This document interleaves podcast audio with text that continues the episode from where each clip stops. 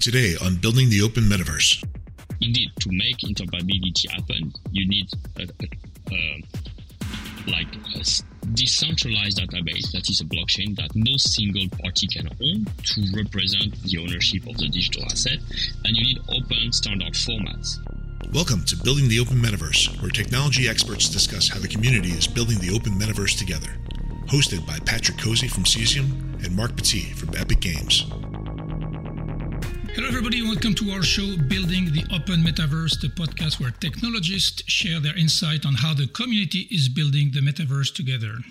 Hello, I'm Marc Petit from Epic Games, and my co host is Patrick Cozzi from Cesium. Patrick, how are you today? Hey, Marc, everybody. I'm doing great. I'm joining live from Cape May, South Jersey. Oh, nice. A new place. And today, Patrick, we're venturing into new territory. We've been actually you know, waiting to talk about Web3, crypto, NFTs. And personally, I don't know how you feel, but it's still, I still have a lot to learn about these new concepts. So I very, very much look forward to the conversation today. Yes, yes. I'm a novice as well. Good. And our guest is an expert in the field. We're so lucky to have uh, somebody who's the forefront of the crypto gaming revolution. So please welcome Sebastien Borget to the show. Sebastien, welcome. Thank you, Marc. Thank you, Patrick. Glad to be here with you today. So, Sebastian, you co founded mobile game studio in 2011 as the CEO with Arthur Madrid, and you released the first title, The Sandbox, in 2012. That was 10 years ago. So, we're going to talk a lot about The Sandbox today. But before we talk about the game, please tell us in your own words your journey to the metaverse.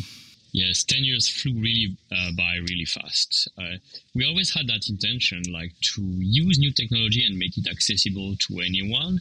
And through that, allow players to become creators. Like literally anyone could become a creator of a video game. It started in 2011 uh, by launching the sandbox back then on mobile on iOS and Android, allowing people just to create like 2D pixelated world just by the touch of their finger and share their creation to an online gallery where other users or the player could uh, discover play and engage with. It grew into a massive success. Uh, rapidly, we got up 40 million installs over time, 70 million uh, creation made by the community. But ultimately, we also see saw some challenges. One of them was the fact that on the actual platform sandbox was available, we couldn't reward creators uh, for the content they brought to the game beyond just social recognition and featuring their uh, content. There was no way for us to share any of the revenue that their contribution, the time they spent, the content they built, led towards the overall game. Um, so that at some point we were losing our top creator, and, and that became uh, a challenge. Towards the uh, 2007 actually we kept exploring as entrepreneur into new technology. We found more about blockchain and bitcoin in general and we found the first uh, crypto game called uh, CryptoKitties with nfts that game was pretty simple but had something unique the possibility for users to buy those virtual cats, not just only from the developer, but directly on any marketplace. And we found that was interesting and potentially could solve our issue if we just enable anyone to make their own NFTs and from there be able to sell their content, their creation as NFTs on the marketplace through monetizing their content fully and using it with our game maker. And that's when we typically started to work on a new version of Sandbox. Um, toward beginning of 2018 this time as uh, a full platform on PC first, Mac after, and in the future mobile as well. Um, 3D multiplayer and leveraging this technology underneath blockchain and NFT. So anyone could make 3D asset games uh, and own them, transfer them to other users, monetize them the way they want. Today, uh, the sandbox is being considered one of the leading decentralized metaverse with this idea of like uh, allowing anyone to own their content, owning their identities, their digital digital assets, their uh, currency, play with it, and we've been able to bring over 300 major brands from entertainment, gaming, uh, movie celebrities, music artists, etc., alongside like a thriving ecosystem of thousands of artists and hundreds of studios uh, creating on the platform. Well, that sounds quite, quite impressive and uh, quite a big momentum. And so, so it all started with the mobile game studio, right? Exactly. Like that's uh, our background is in gaming, our heart is in gaming, but definitely Sandbox is becoming much more than gaming today. So, can you speak to the technology foundation? Uh, you know, how does it differ from a regular a regular game? Um, what are the kind of stack that you've been using there? Absolutely. Um, us, like the metaverse in general, will always be a technological challenge. Like what technology allows is really going to be really the, the limit to the imagination, the limit to the creative. So we're always exploring like how we can push forward those limits.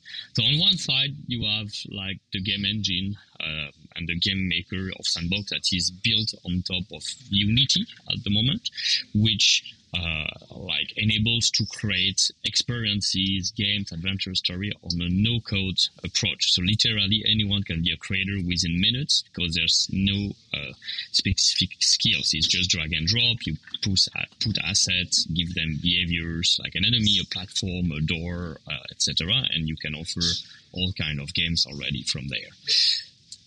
But on top of that, there is also all the web Web3 uh, component of the sandbox platform that include like a dashboard, a marketplace, a map that are accessible on web and mobile, and also all the blockchain component where to enable users to truly own their digital asset, we had to deploy uh, something called smart contract over a blockchain that enables to uh, tokenize the content, the 3D assets uh, on this blockchain, and hence allow users who connect with a wallet. So in Web3, an account is actually a wallet, and that wallet can actually be used to connect across multiple decentralized applications. So you as a user own your data and your identity across those different applications, not only one of the application alone.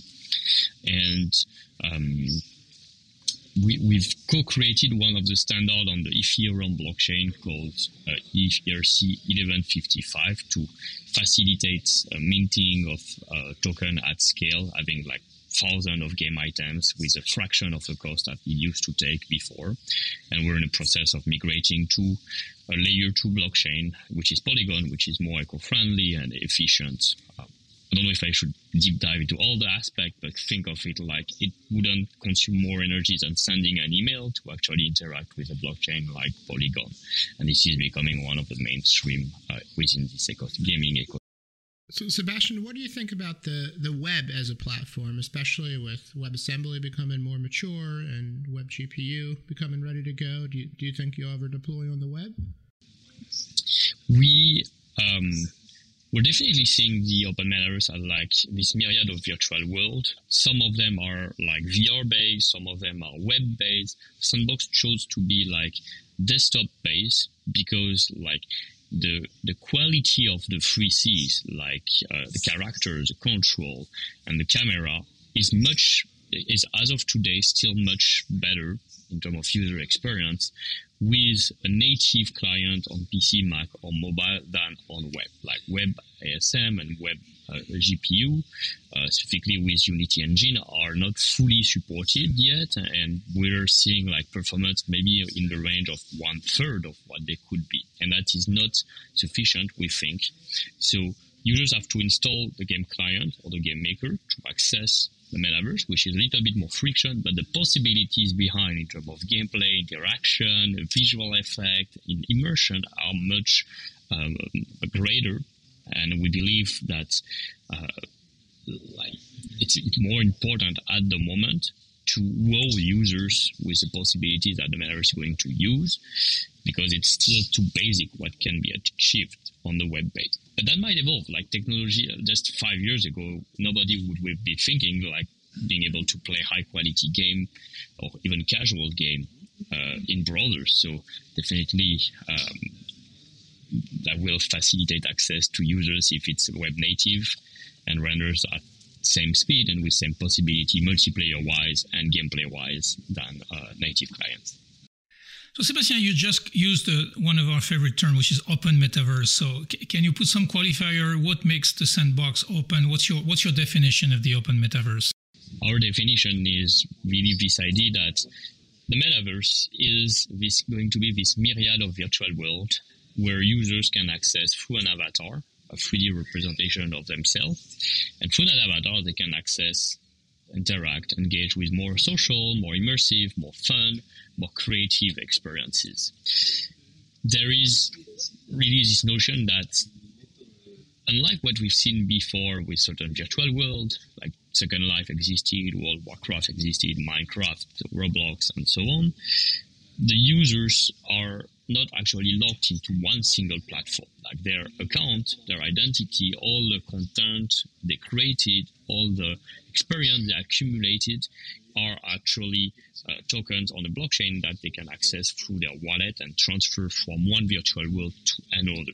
That means really like users uh, can be free to move from one application to another, transfer their data from uh, between users or even sell them on marketplaces without having to ask the permission from the platform where the content were originally created from. But that's even more than that, the open metaverse. It's also the idea that not only you can take your content outside, but you can use any content from outside into um, the platform. This is called interoperability, meaning like assets that were not necessarily designed from one game could be used into another game and gain extra utility and hence potentially that extra value uh, thanks to that. Typically for avatars, it's one of the simplest and most natural use case. The avatar is your identity, represent your character, and you can use accumulate experience across multiple worlds, experiences, and multiple platform and uh, use it so you do not lose all the content you accumulated, all the experience you accumulated as you stop playing on one platform, etc. The value goes back to the users rather than being like uh, captured only by the platform. And it's even more true in the case of user generated content. Like people dedicate hours, time, days, sometimes years of their life to create amazing things with user generated content.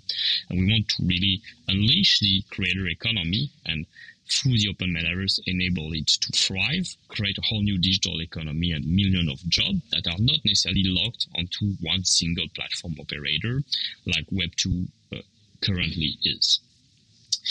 In Sandbox, being open goes indeed like you create content in Sandbox, it can be used outside of Sandbox. You have content outside of Sandbox, it can be displayed think of it art, etc. But you can also you take your avatar, maybe it's just a 2D image, like most NFTs are today, and they become 3D playable character. So we give a new representation of that same NFT, that is a representation of your ownership of an asset, and that representation as your avatar can do so much more things. You can use it to like interact with other users, socialize, dance, express yourself. Then you can use a game maker uh, no code software to start creating world experiences, places where the characters can interact. This is a great example. So, Sebastian, look, we, we love your passion around interoperability and, and agree that's going to be a cornerstone of the open metaverse. And it comes up on pretty much every episode. So, I mean, it sounds like today the, the sandbox game maker can, can import and export and you talked a little bit on the 2D side. I'm curious for 3D assets. Are, are you using any open formats like USD or GLTF?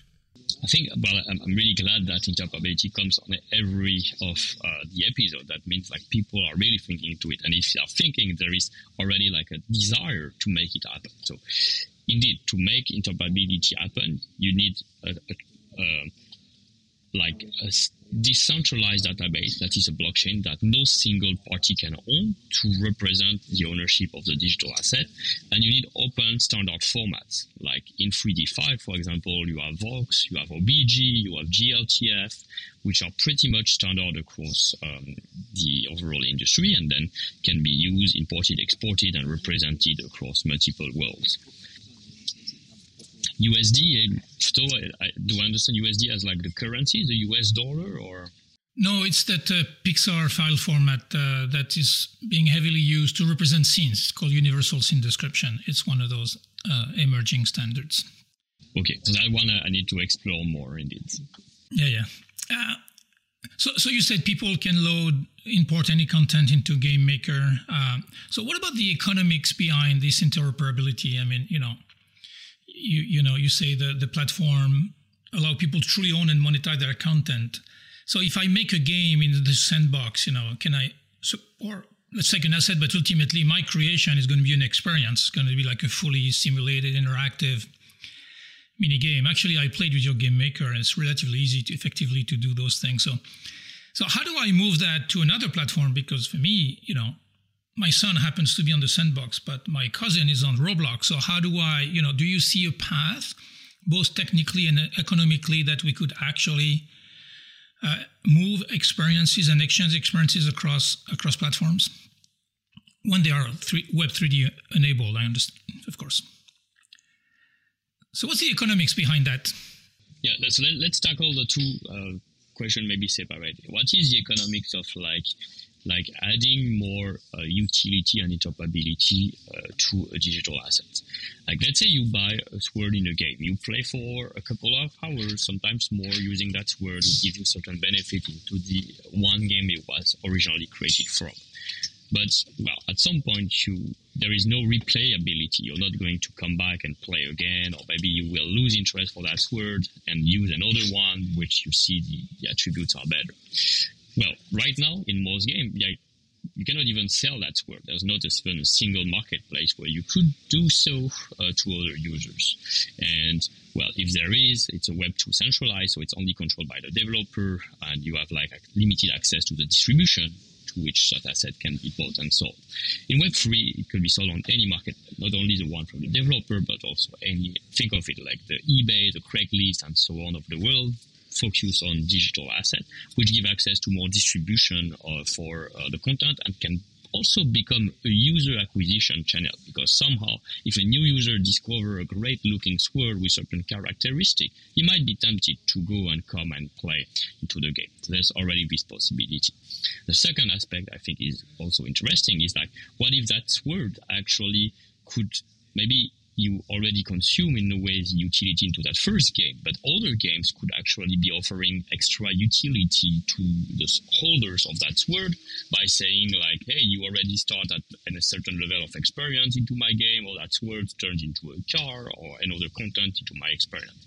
Again, it's a way to drive on the one side acquiring targeted users based on like the NFT they own, and on the other side for the holders to gain more utility for their digital asset and potentially more value because suddenly that digital asset is no longer constrained to one game or one environment but could be used into multiple. In the real world, when I buy a fork, when I buy a book, when I buy a shoes, I'm not limited to use that into like a very limited spectrum. I can use it just anywhere I want, the way I want. I can resell it where I want. Why should it be different into like the digital world? I think that's uh, the key underlying idea. And that technologies allows, and I hope like more and more actors in the space will embrace by using these open standards.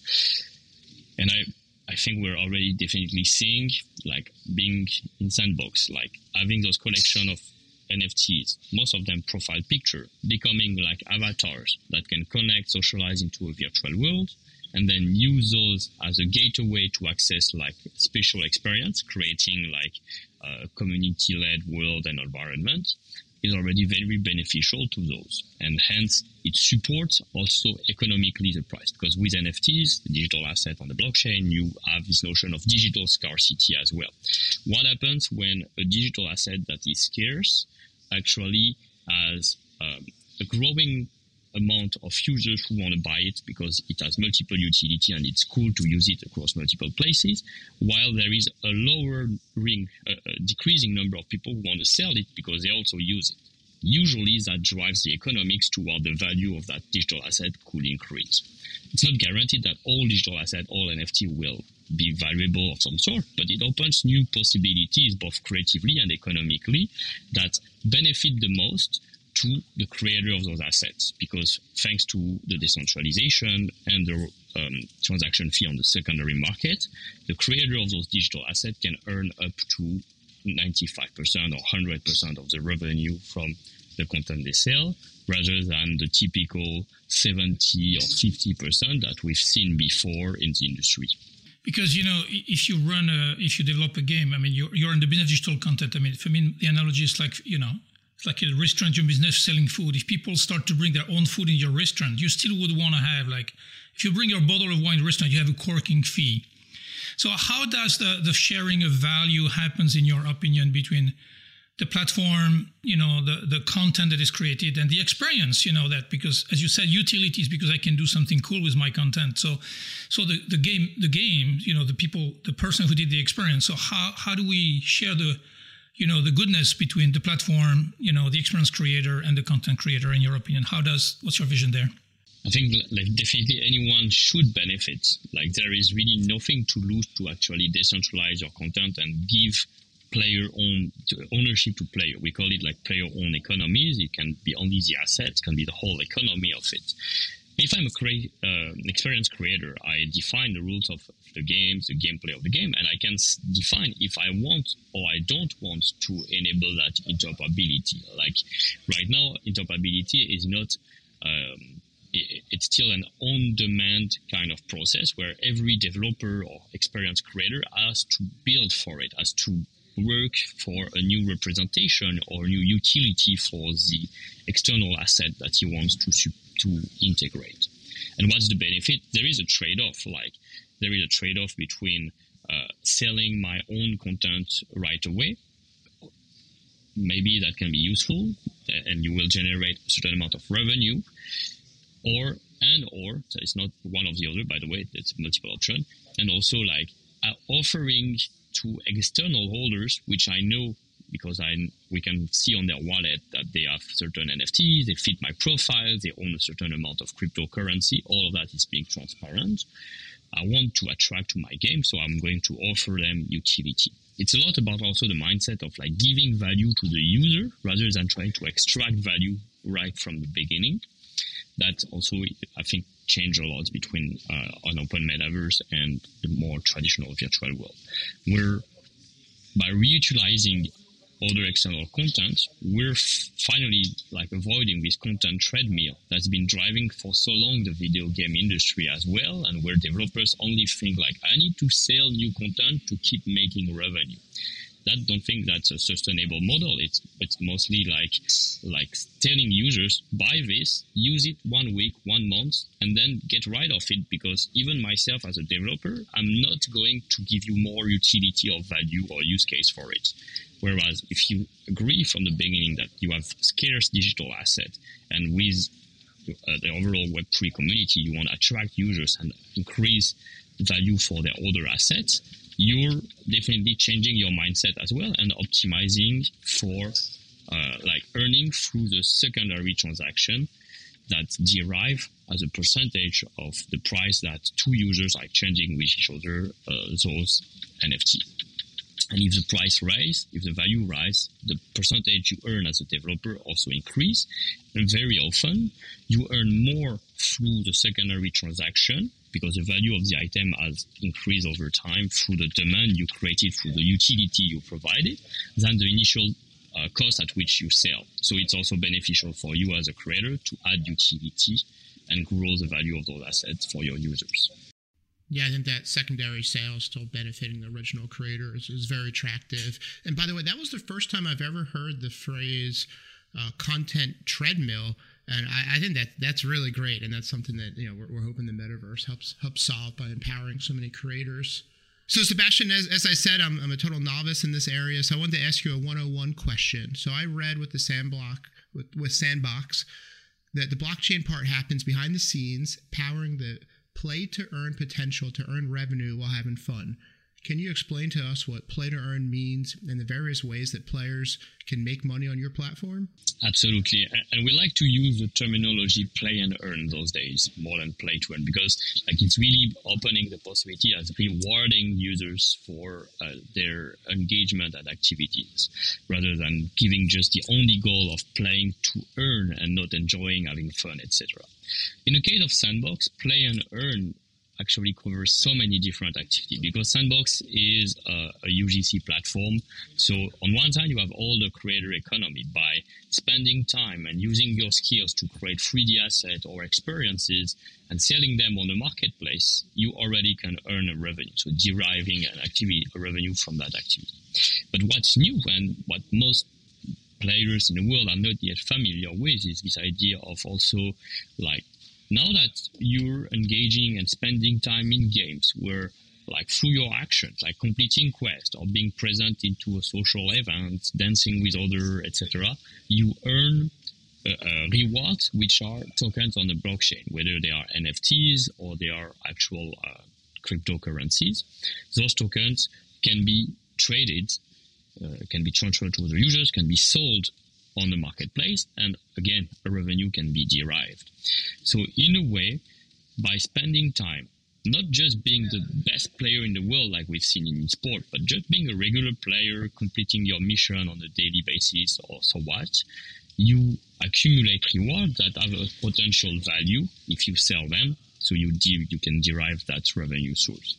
And the kind of activities you will see in the play to earn uh, and the metaverse will be so diverse. Like you can attend a virtual concert and earn a reward. You can actually uh, uh, learn and uh, like we are already seeing a lot of education around people using the sandbox as an educative tool to create to teach new skills um, we're also seeing like art galleries museums dance club etc so I, I feel in a way it's a great uh, approach to finally also make people realize like the time they spend into game they are still can enjoy, they can have fun, etc. But it's also considered as value because and why is it valuable? Because like you do not want to enter a virtual world where which is empty, where there's literally nobody, no other users. So your single presence makes that world more compelling already into a multiplayer game. And I feel it's natural that creators reward their users for that presence in the form of NFTs. Well, thank you, Sebastian. I mean, that, that, that's fascinating because, you know, we look at, uh, you know, we look at the current web platform where, you know, users are passive, judgmental, you know, you watch stuff and you say like, dislike. So, so what I understand here is that, you know, we, we always said the metaverse is going to be a place when you're actively engaged into the world and it's, it's, it's participative. So that's kind of the, because one of the the problem with the current platform is people spy on you to try to push advertising that you don't want, right? So is that you know rewarding engagement an, an alternative uh, for the fundamental economics of the platform to make sure that you know we don't have to do all of the data collection and all of that uh, you know observation of behaviors to push advertising? Could this be an alternative to that uh, to for the advertising industry? we really want to build the metaverse as like an experiential place, not a transactional place at first. And that means like we're not like everyone entering the metaverse and getting experience should think first and foremost that let's be creative. Like let's use those new possibilities of technology to build experiences that are not um, seen before and that not necessarily always like only revenue driven because you use that as an opportunity to engage with your fan, to be closer to them, and to drive value differently as well. Uh, there is no data collection because there's no like the data is actually owned by the users themselves through their wallet. Uh, they own their digital asset, they own their identities. They can take that content anytime they want uh, outside of the, the, different game they use to play.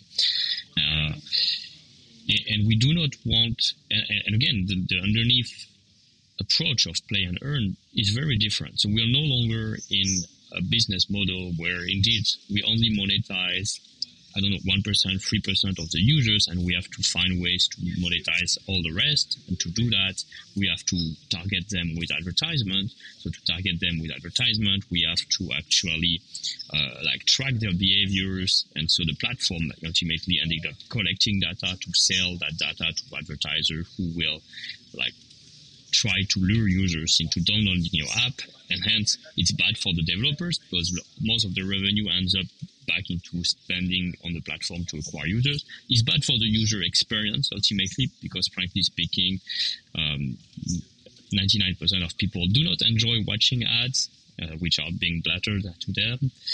And I think there's much better approach and alternative that Web3 and community empowerment have so far shown us. I mean, that, that makes a lot of sense. So, so I, I know the, the, the sandbox also you've been uh, you've been building and selling virtual lands. So and I saw people, companies, and even countries uh, buying virtual lands. So how do you how do you explain that? How do you make this sustainable? Because anybody can create virtual land potentially. So what's what's the what's the value right there for these people? It's a very relevant question. Back to my definition, the metaverse will be a myriad of worlds. Those worlds will have maybe finite number of land or infinite number of land. So overall, consider there will be an infinite number of land that can be created by anybody. So how do you offer value when you are a world like Sandbox with only 166 or 164 lands? Is by essentially and our approach is like driving value for like the possibilities that those land enable you we see ourselves as somehow the virtual Manhattan, the virtual Paris, the virtual Tokyo, Hong Kong, a place, metropolis, where there will be 24-7 entertainment for users um, who come and enter with their avatar. They can have fun, they can attend a virtual concert, they can learn, they can uh, visit an art gallery, a museum, go to a club. They will find some of their favorite brand and IP. We didn't touch so much, but Sandbox has brought already more than 300 big brands, including Adidas, Warner Music, Ubisoft, The Walking Dead, uh, Gucci, um, and numerous others global brand as well. Like we're very attached that no matter where you are in the world, there will be something, a brand that is relevant culturally for you. So we spend a lot of time to attract Japanese brand with Shibuya 109, Korean brand with Pororo, the Korean Football League, and uh, SM Entertainment, which is one of the leading K-pop uh, label there. Um, but also uh, more local artists and so on. So by having this combination into a world and like suddenly you could become the virtual neighbor uh, of Snoop Dogg or like wherever you buy a land within a certain radius there's always a lot of cool communities etc it feels like it's going to be a vibrant place where there's always something to do to discover and like for people to enjoy. And that's mostly what we're trying to achieve here at Sandbox. So you mentioned brands. So why would why are brands coming to your platform? What do they value so I believe like brands are really seeing what Sandbox as a creative space where they can leverage our community and enable enable through um, like owning a land and um, like offering to their community an official official NFTs, allowing their fans to mix to remix the content uh, and expand the overall universe toward it. But they also use the possibility of having NFTs, some sort of like a ticket that can give access to even more VIP experiences to the holder of those um, uh, virtual tickets and also reward the user for their engagement. And again, back to this idea of play and earn if as a user I choose to spend time in the land of a brand and I earn NFTs through that, I feel my time is being rewarded for that. And it creates a new, much closer relationship between fans uh, uh, and or loyal users and brands. Typically, it was great with music artists, for example, or sport club, but also with uh, gaming brands um, as well. Just can you give us an, uh, an order of magnitude the size of your communities? How many people are on the sandbox? How, how are what's the audience over there? So um, in March, over when we launched the first, the second alpha season, and keep in mind that Sandbox is still a platform that is in beta stage. We actually haven't fully launched to the public. We released like time limited event called Season during when users can enjoy experiences with Avatar. Uh, and in March, we had about 350,000 users uh, over the months that come with an avatar, engage and earn rewards, uh, earn uh, token as well, since we distributed over 10 million SAND token uh, by then. So I know it's definitely small in comparison to uh, like the numbers we're seeing in traditional mobile and PC game, but we're building progressively that know-how, that uh, uh, education of users of what true ownership definitely means to them, and I'm um, very optimistic that we'll keep growing and uh, uh, reach towards more and more million of users over time.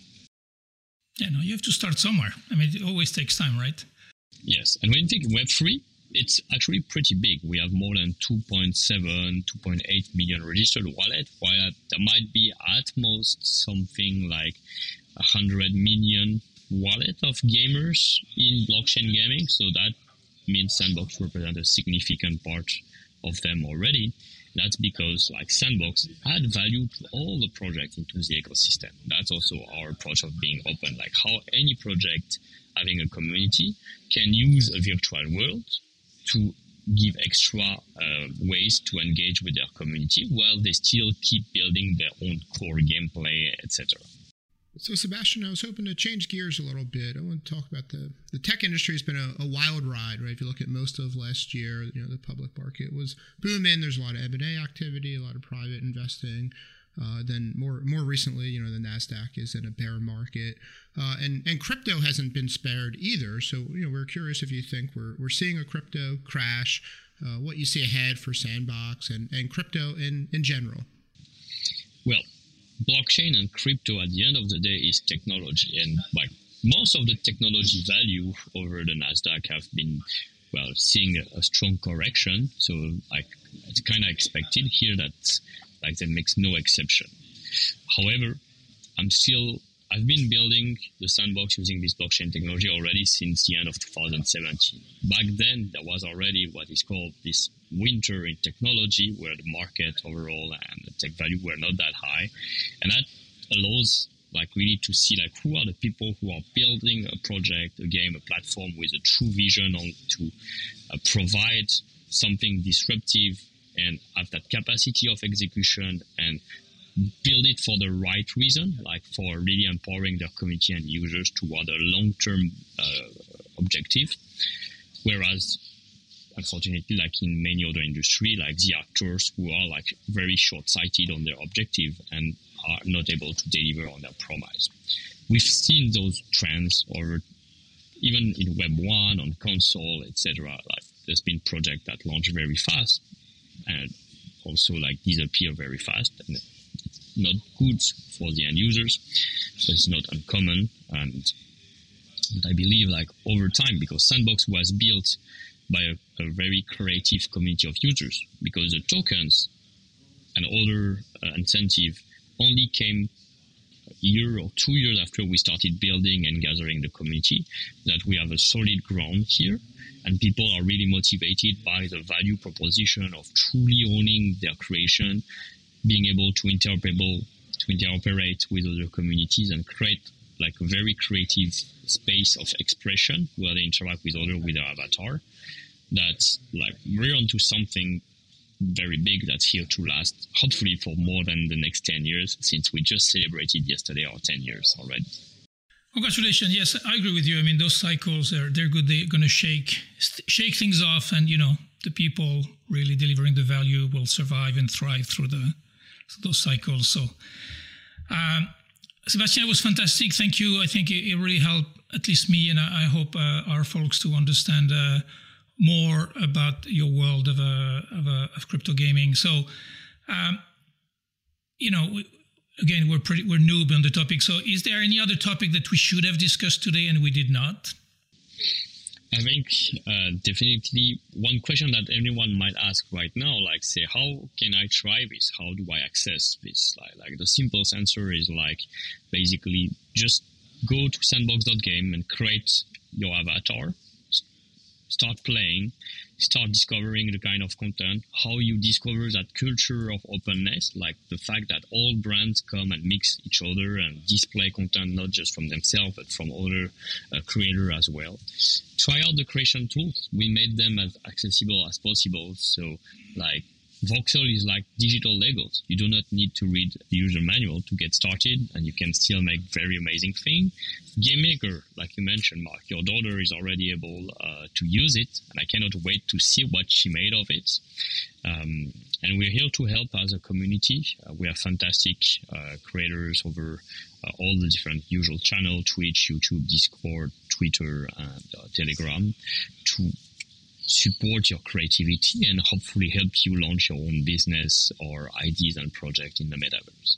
Sebastian, just one last question for me. We were curious if there's uh, anyone or any organization you'd like to give a shout out to. Um, actually the president of the Blockchain Game Alliance as well. Um, it's an organization, non-profit that uh, we started in 2018. It grew from eight members to over 300 members uh, today, including uh, not only uh, the blockchain gaming companies, but also much broader ecosystem of like marketplace, investor, and even traditional gaming company like Square Enix, Ubisoft, uh, Atari, uh, and uh, many more. Um, definitely want to give a shout out and for any developer or anyone just curious about like how can i start diving in the space learning and uh, find support um, or discover the latest trends i invite them to join the blockchain game alliance as we keep educating the overall video game industry towards the possibilities that the technology provides because at the end of the day the technology is neutral like it's what developers are going to make of it that will prove that technology is overall beneficial to all the users or it was used with the wrong intention and, and definitely wasn't useful for them. Well, Sébastien, merci beaucoup. Thank you so much. Uh, it's been uh, highly uh, informative and, uh, and educative, so I'm sure our uh, folks listening will um, will enjoy that uh, that episode. So to to everybody who's listening, thank you so much. Keep sending us your feedback. Keep telling us what you like, don't like. Hit us on social. And again, Sebastian, thanks for being with us today. Thank you. Thank you, Marc. Thank you, Patrick. No, I feel like I learned a lot, Sebastian. I think our, our community is really going to enjoy learning from you on this episode. Thank you, Sebastian. Thank you, Patrick. Thank you, everybody. We'll see you on the next episode of Building the Open Metaverse. Bye bye.